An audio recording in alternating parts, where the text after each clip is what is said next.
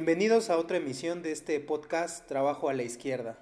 El día de hoy nos acompaña una compañera que ha sido despedida de la planta de Franquiche que está ubicada allá en Guanajuato y que de alguna forma había estado tratando de, organizarse para mejorar sus condiciones de trabajo y fundamentalmente para eh, la formación sindical dentro de la planta, para tratar de defender eh, sus intereses como trabajadores y mejorar, por supuesto, sus condiciones de trabajo.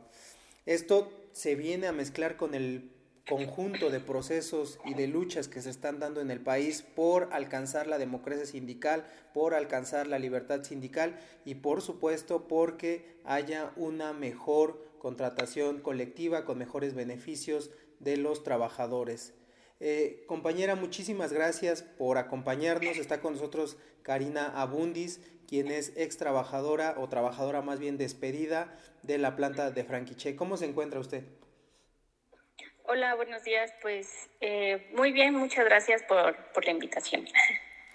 Muy bien, compañera. Eh, nosotros quisiéramos platicar en términos generales un poco la entrevista, estructurarla un poco qué es lo que se produce eh, en Franquiche, cuáles son las condiciones de trabajo, cómo, comienza su proceso organizativo y luego cómo se va dando eh, pues justamente el desarrollo de la lucha y las perspectivas. Entonces, para comenzar un poco con la entrevista, eh, primero, ¿qué se produce en la planta? Y fundamentalmente, ¿cuáles son las condiciones de trabajo que hay dentro de la planta? Eh, bueno, en la empresa Franquiche lo que se produce son eh, mm, tubos, son mangueras, son conexiones que van directamente hacia, hay algunos que van directos hacia la gasolina y otros que conducen el, agua para limpiar el parabrisas, pero en sí todo es este, mangueras, son conductos. Ah, ok, ok, ok. Entonces, pero prácticamente le suplen a varias armadoras o en este caso le suplen algunas en concreto de ahí de, Guanajuato o a nivel nacional o internacional. Eh, pues le suplen a, le, son varias, eh, como AGM. Me imagino que también hay para, este, para exportación o solamente es a nivel... Eh, sí. ah, ok, perfecto. No, son, también es exportación. y bueno, ahora sí, entrando un poco de lleno acerca de sus condiciones de trabajo, bueno, pues cómo está ahí la, situación de las condiciones de trabajo. Generalmente la industria de autopartes tiene condiciones salariales eh, mucho menor que la industria del armado terminal del automóvil y eso tiene que ver con, los mecanismos que hay de trabajo dentro de la planta. A veces llegan a ser eh, riesgosos, cansados. ¿Cómo se desenvuelve todo eso? Bueno, en eh, aquí en la empresa, eh, pues sí, los salarios sí son un poco, eh, un poco bajos. Y el proceso, pues algunas áreas sí son este, un poquito más de riesgo y pues en mi opinión creo que les falta todavía bastante como ese, el cuidado ¿no? de, de las personas, de los trabajadores porque muchas de las ocasiones pues trabajan bajo, bajo riesgo y, y aun cuando se les, se, les notifique pues a, la empresa o a quien se encarga de ello, este, pues no hay como un seguimiento bueno, ¿no? Lo dejan pasar. Este, ha habido, pues sí ha habido accidentes dentro de la, de la empresa por esta misma razón también, y, bueno, son, como te comento, son en, en, áreas específicas donde creo que deberían de tener más ojo en, eh, en, esas cuestiones. O, por ejemplo, hay un área donde, donde no se tiene como las condiciones adecuadas cuando hay eh, trabajadoras embarazadas y pues eso es un, un riesgo muy alto el que están corriendo ahí. En términos de las cargas de, trabajo, ahora sí de, peso y físicas, eh, llegan a hacerse pesadas en el sentido en que a lo mejor la maquinaria o el producto que están tratando llega a ser pesado o no. O sea, lo digo esto un poco por el tema de las mujeres embarazadas. Sí, bueno, eh, Hay eh, un área que te comento específica que se le nombra de extrusión. No es precisamente que carguen como eh, material, sino que más bien el área donde se encuentran, como hay plataformas grandes en los pisos, este, tienen que estar caminando por ahí, este, no hay como un espacio grande para que puedan caminar y las plataformas giran. Entonces sí hay algunos riesgos dentro de esa área o en otras áreas que son como de, el, el termoformado, eh, hay, son placas que los compañeros tienen que cargar y en ocasiones pues han surgido problemas porque las placas se caen de los de los rieles, ese es un riesgo también muy grande porque ha habido ocasiones que se caen y pues si les caen a los compañeros sí es este pues un, un riesgo que están corriendo ahí como te comento, o sea, no son en todas las áreas porque en sí las áreas pues de ensamblado son muy, eh, no pesan, no, no es un producto que pese bastante, pero sí en áreas específicas y yo creo que deberían de tener como un poquito más de cuidado porque si son algo riesgosas y no están poniendo como tal el, eh, pues sí, el ojo ahí. Claro. Y ahí es importante también eh, señalar un poco eh, el riesgo que implica la disposición misma en que esté la planta y estos riesgos digamos que pueden darse con los rieles que mencionas y las placas eh, para los trabajadores y también con esto que señalabas de, las plataformas donde pueden estar también mujeres y en las cuales pueden verse involucradas en algún accidente pero especialmente en cuanto a las cargas de, trabajo, ahora sí centrándonos un poco a las jornadas y quizás a la propia dinámica que sigue el flujo productivo. Eh, en tu experiencia o en el tiempo que, estuviste en la planta, eh, ¿cómo lo, lo, han, este, lo han vivido ustedes? Híjole, pues ese también es otro tema que también está como, pues es un poco preocupante porque sí es este, la carga de trabajo sí es, eh, de repente llega a ser hasta exagerado. Y en ocasiones este, hubo supervisores que en las áreas pues era así como que o sacas la producción o te amonestan ah, y hasta la tercera amonestación pues es una baja y pues creo que tampoco se vale, ¿no? Porque a veces ya es tanta la carga de trabajo que pues es prácticamente inhumano, ¿no? No, no es como, como que los compañeros no ni siquiera pueden o no podemos ni ir al baño porque pues eh, tienes que estar produciendo. Entonces sí, en ese, en ese sentido también las cargas de trabajo pues han sido muy pesadas. Yo, por ejemplo, en mi experiencia, ¿verdad? En el área en el que yo estaba, eh, sí había ocasiones que era eh, tremendo a la carga de trabajo, que no, o sea, no podía ni moverme para ir al baño, o en ocasiones hasta tenía que evitar ir a, comedor a comer porque pues el trabajo era excesivo. Y otras situaciones que pasaban, por ejemplo, las herramientas que nos daban pues eran, o sea, no, no, no eran tan no ayudaban mucho, pues era un batallar constantemente con las herramientas de trabajo y si nosotros, eh, bueno, yo en mi opinión personal, ¿verdad?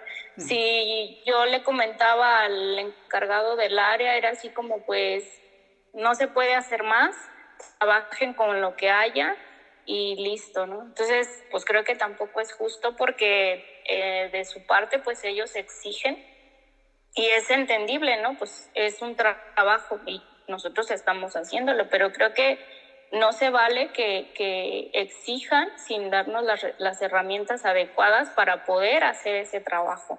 Y, pues tampoco creo que es justo que, que pues sean cargas excesivas de, de, trabajo. O sea, eso ya es, creo que, pues como te vuelvo a repetir, creo que es inhumano, ¿no? Estar hasta evitando las necesidades propias del organismo para pues para seguir este, en el área de producción.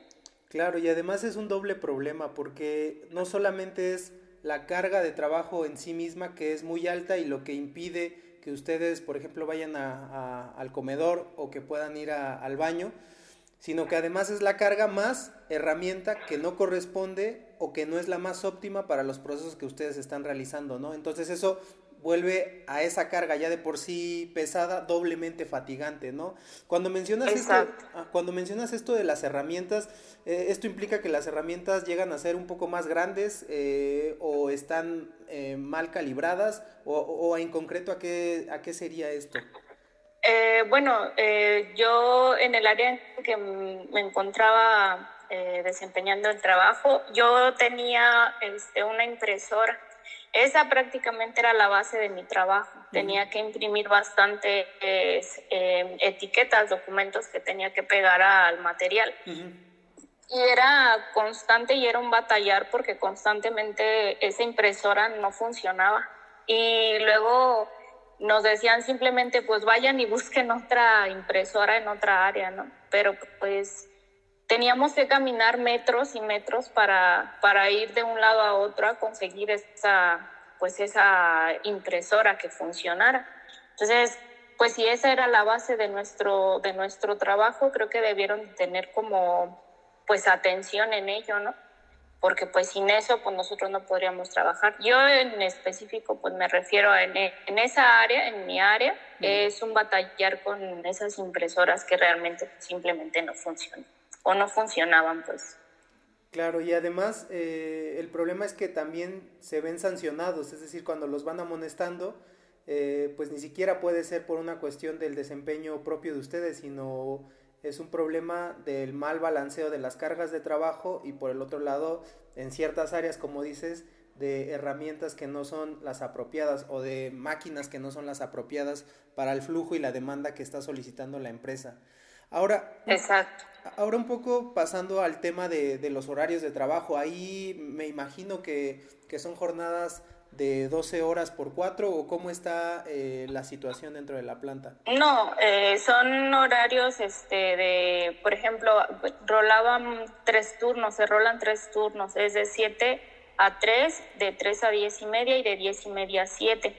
Eh, aquí yo creo que el detalle sería más bien los tiempos extras, ¿no? Eso es como, híjole, o sea, todo el tiempo hay eh, tiempo extra, pero ya ni siquiera es como que pidan permiso o pidan opinión al trabajador, es así de tienes que venir y pues nada, ¿no? O sea, aunque no importa si no descansas toda la semana, este, pues tienes que venir porque pues así lo demanda tu trabajo. Y creo que pues también esa es una parte importante que pues tenemos que, este, pues que tiene que ir cambiando porque imagínate, o sea, de repente cambias de turno si estás en la noche, este, te dice, no, pues te vienes en el turno de la mañana, ¿no? Ah, ha habido bastantes compañeros que de repente así este, se hacen los cambios y cuando trabajas en esas empresas, y yo por ejemplo trabajo, eh, vivo en Irapuato, pues no descansas, ¿no? A lo mucho yo creo que duermes dos, tres horas. Y para ir nuevamente hacia el trabajo, o sea, realmente ni siquiera rindes, ¿no? Entonces creo que sí deberíamos de poner como un poco más de control en ese sentido. Ahora también pues solamente se descansa un día a la semana y ese día a la semana que se descansa pues también hay que trabajarlo. Y ya no es como que si puedes venir o no, es pues tienes que venir porque así lo demanda tu trabajo. Híjole, qué terrible. Sobre todo porque estos cambios son imprevisibles. En algunas plantas sí, generalmente el, el, cambio de roles es cada dos meses o cada tres meses, en otras cada uno, ¿no? Eso es muy variable, pero que termines tu turno en la noche y luego tengas que hacerlo eh, en la mañana, pues, pues, prácticamente es un trabajo continuo en algunos casos, ¿no? Y lo otro que dices es el tema de las distancias. Eh, no tengo como la noción de la distancia de la que está, digamos, de, de Irapuato a, a Silao, pero me imagino que por lo menos debe de ser más de, una hora, una cosa así. Eh, y no sé si la mayoría de los trabajadores además vienen de otros lados eh, bastante alejados. Sí, pues te comento, o sea, ese, ese también es un problema porque tan solo sí puedes, pueden hablar de que son ocho horas de, de, la, de la hora laboral, pero es una hora y media de ida y una hora y media de vuelta, o sea, ya son tres horas más. Y luego añade el tiempo extra, o sea, prácticamente los trabajadores pues no descansan. Se, se la viven o no la vivíamos ahí en el trabajo.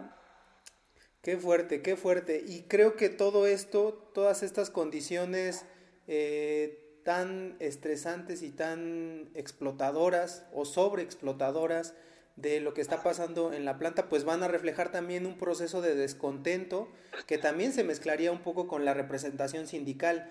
Y para ir entrando sobre este tema, eh, ¿cómo está la representación ahí de, CTM eh, dentro de la planta? Y más bien, ¿qué papel no ha cumplido y cómo se ha aliado con la empresa? ¿Cómo está eso, Karina? Híjole, pues ese es otro tema también que pues sí o sí hay que poner atención, porque este, se supone que un sindicato pues está para representar a los trabajadores, pero pues aquí en la empresa, eh, quien está dentro de la empresa como sindicato en este momento es el CITIM, que es de la CTM. Pero pues es un sindicato ausente, es un sindicato que no se aparece, que, o que si se aparece y los compañeros eh, comentamos, le preguntamos o hacemos alguna este, observación o algo que nos esté faltando, es simplemente una ausencia de, de los representantes. O sea, no, no hay respuesta, no, no hay acciones tampoco, pues simplemente no hacía nada. O sea, eso para nosotros creo que no nos sirve. Y pues no es justo tampoco que 1.200, casi yo creo que ya ahorita casi 1.300 compañeros estén dando una cuota a alguien que no te está ayudando en nada, que no te está poniendo atención, que no hay respuesta de su parte, que si pides eh, alguna cosa, algún apoyo con ellos, pues tampoco la hay. Entonces, me parece injusto que tantos compañeros, tantos trabajadores estén regalando prácticamente su dinero a un sindicato que simplemente pues se lava las manos y no hace absolutamente nada por nosotros. ¿De cuánto es la cuota sindical que están dando? Este varía dependiendo del sueldo. Por ejemplo, en mi caso eran como 75 pesos aproximadamente de otros compañeros que eran, este, creo que la mayoría, pues eran entre 50 y 55 pesos eh, semanales. Ok. Eh, y ahora, ¿cómo empieza ustedes el, el, proceso organizativo? ¿Cómo empieza el descontento? ¿Cómo eh, se empiezan a, organizar? ¿Y en qué momento empieza pues el acercamiento con, con Casa Obrera del Bajío? Bueno, todo esto comenzó eh, desde el año pasado. Obviamente fue por, pues por, como te vuelvo a repetir, varias situaciones que, que pues ya todos como que empezaron a darse cuenta, ¿no? Que si le preguntábamos algo al representante sindical, pues este simplemente hasta groseramente decía así como pues no sé o no respondía o era muy déspota, ¿no? Lo, su manera de contestar. Entonces empezó a surgir pues obviamente el descontento, porque hasta en cosas súper sencillas que podría pues decirse que es prácticamente algo este, que tiene que ser, ¿no? Como el hecho de tener agua por toda la planta, eh, que creo que eso es vital para que trabaje uno pues mejor. Era algo que pues no hacía nada y hasta la fecha creo que sigue siendo así, ¿no? Muchas partes de la planta o de las plantas, no le encuentras, no encuentras el agua. Entonces, en cosas así, pues, son, que uno puede decir son tan sencillas y no pueden ayudar. Empezó pues el descontento. Eh, lo que fue como la gota que derramó el vaso fue por el hecho de que nos quitaron las utilidades. Y pues obviamente los compañeros este, pues preguntaban, ¿no? cuestionaban sobre sobre esa situación. No se nos dio respuesta y entonces en ese momento varios de, mis compañeros este, empezaron a, organizarse. Entre esas personas pues estuve yo también. Empezaron a organizar, nos empezamos a organizar y eh, eh, como pues en, en las redes sociales pues encontramos a Casa Obrera. Eh, conocimos un poco de lo que ha pasado o de lo que pasó en ese entonces con GM. Entonces nos contactamos con Casa Obrera, nos contactamos también con, bueno, ellos nos platicaron acerca de lo de Cintia, de lo que pasó en GM y entonces empezamos, eh, seguimos organizándonos para, pues obviamente para cambiar toda esta situación. Este, después de ello, pues los compañeros empezaron a afiliar al sindicato del Cintia. Nosotros estuvimos este, Mm, entregándole a los compañeros una, una hoja de afiliación donde pues ellos firmaban y decían que sí querían el cambio, querían cambiar. Pero esto fue lo que provocó el descontento pues de la, de la planta o de los directivos de la planta, porque al darse cuenta de esto, pues empezaron a correr a, a trabajadores. Esto pasó en junio, mayo, en mayo del año pasado.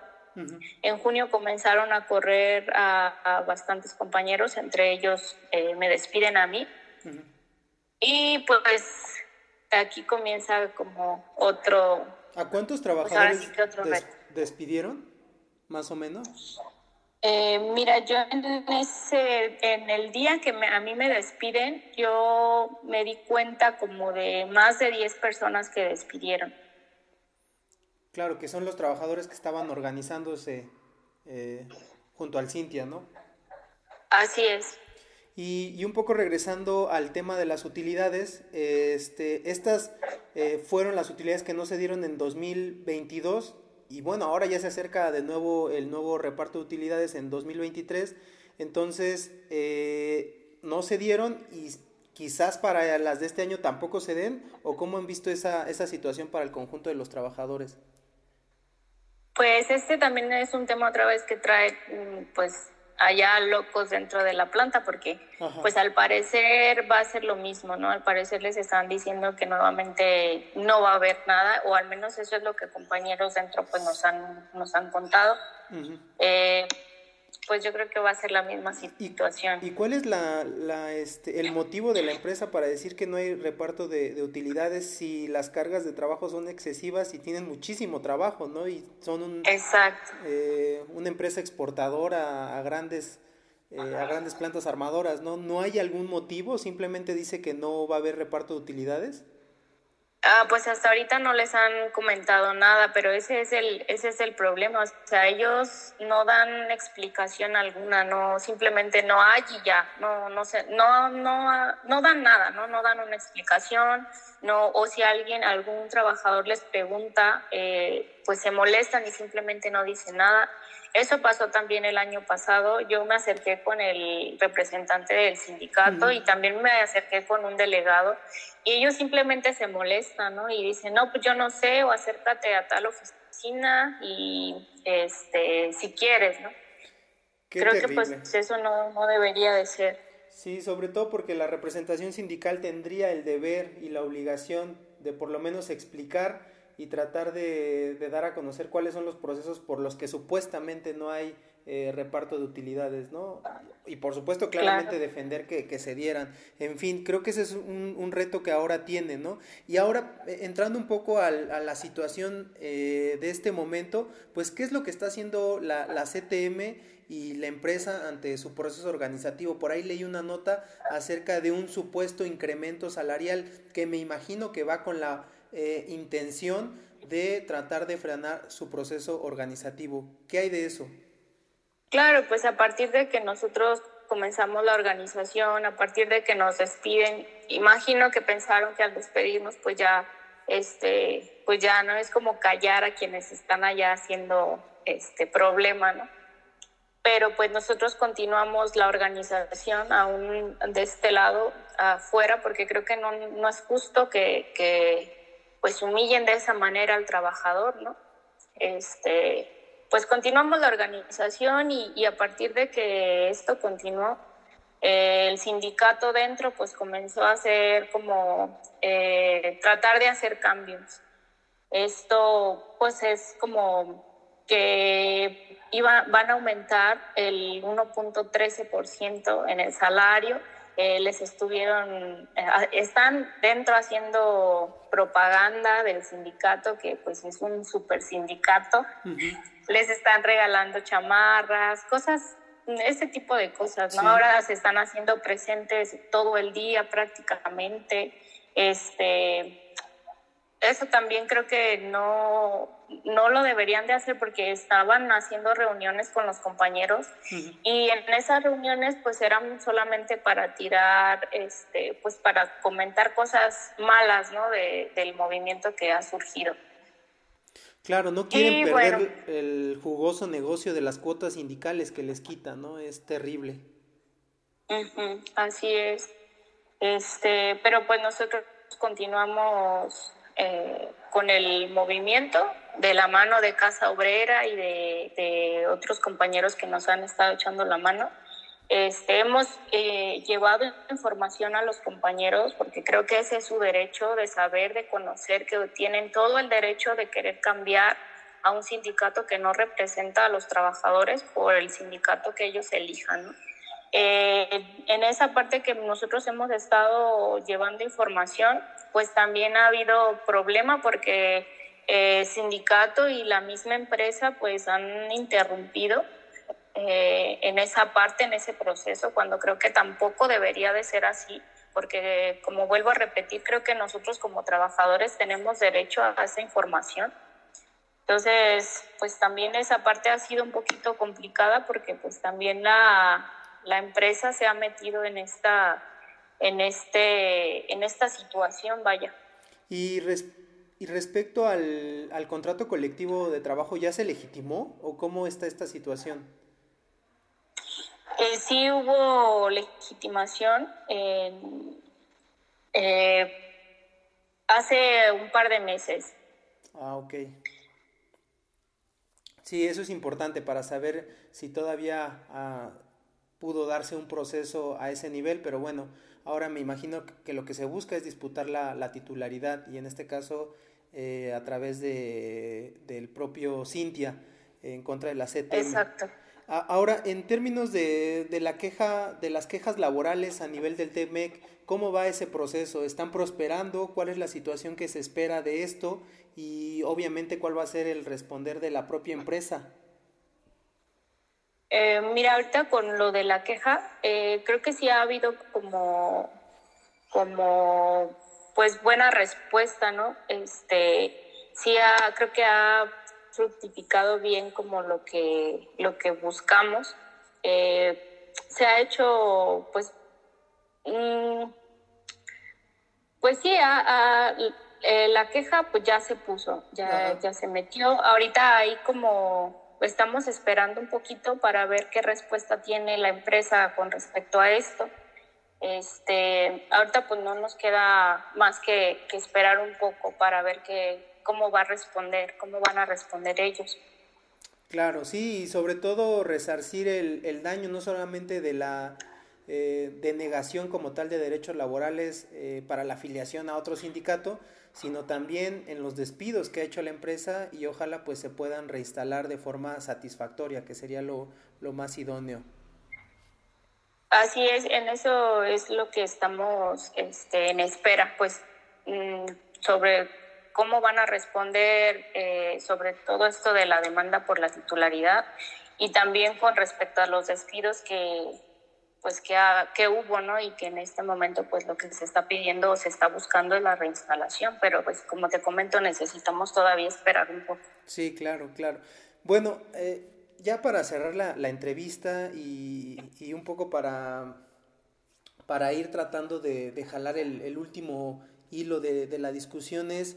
Eh, ¿Qué piensas tú del actuar de las instituciones laborales en México especialmente? ¿Cómo has visto que se han movido en su proceso específicamente?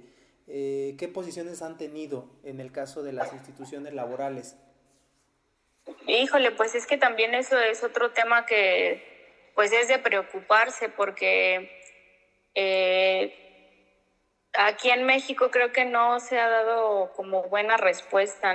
Eh, es como nosotros tener que estar haciendo circo, maroma y teatro, ¿no? Para que volteen a ver el, eh, la situación y como que para que puedan hacer, hacer algo, porque pues realmente aunque esté la reforma ahí, este pues no, no, no parece como si no estuviera, ¿no? Este, nosotros tenemos que buscar la manera de que se haga valer, o sea, tenemos, te repito otra vez, tenemos que hacer circo, maroma y teatro para que puedan, eh, pues para que puedan hacer su trabajo, porque se supone que tienen que tener eh, un tiempo corto para que esto pueda fluir sin embargo, nosotros ya tenemos nueve, nueve meses, este, casi diez meses esperando como una respuesta y se, se, se sigue atrasando, retrasando y retrasando. Entonces, aún, aún cuando ahí esté la reforma, pues nosotros creo que tenemos que exigir y tener que hacer y,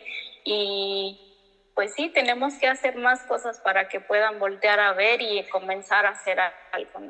Entonces creo que no, no es como las, las autoridades aquí, las autoridades laborales en México, pues todavía están como este, un poquito, pues no sé cómo decirlo, ¿no? Como que no quieren actuar. Sí, y muy rebasadas además por el sindicalismo eh, charro y por los corporativos.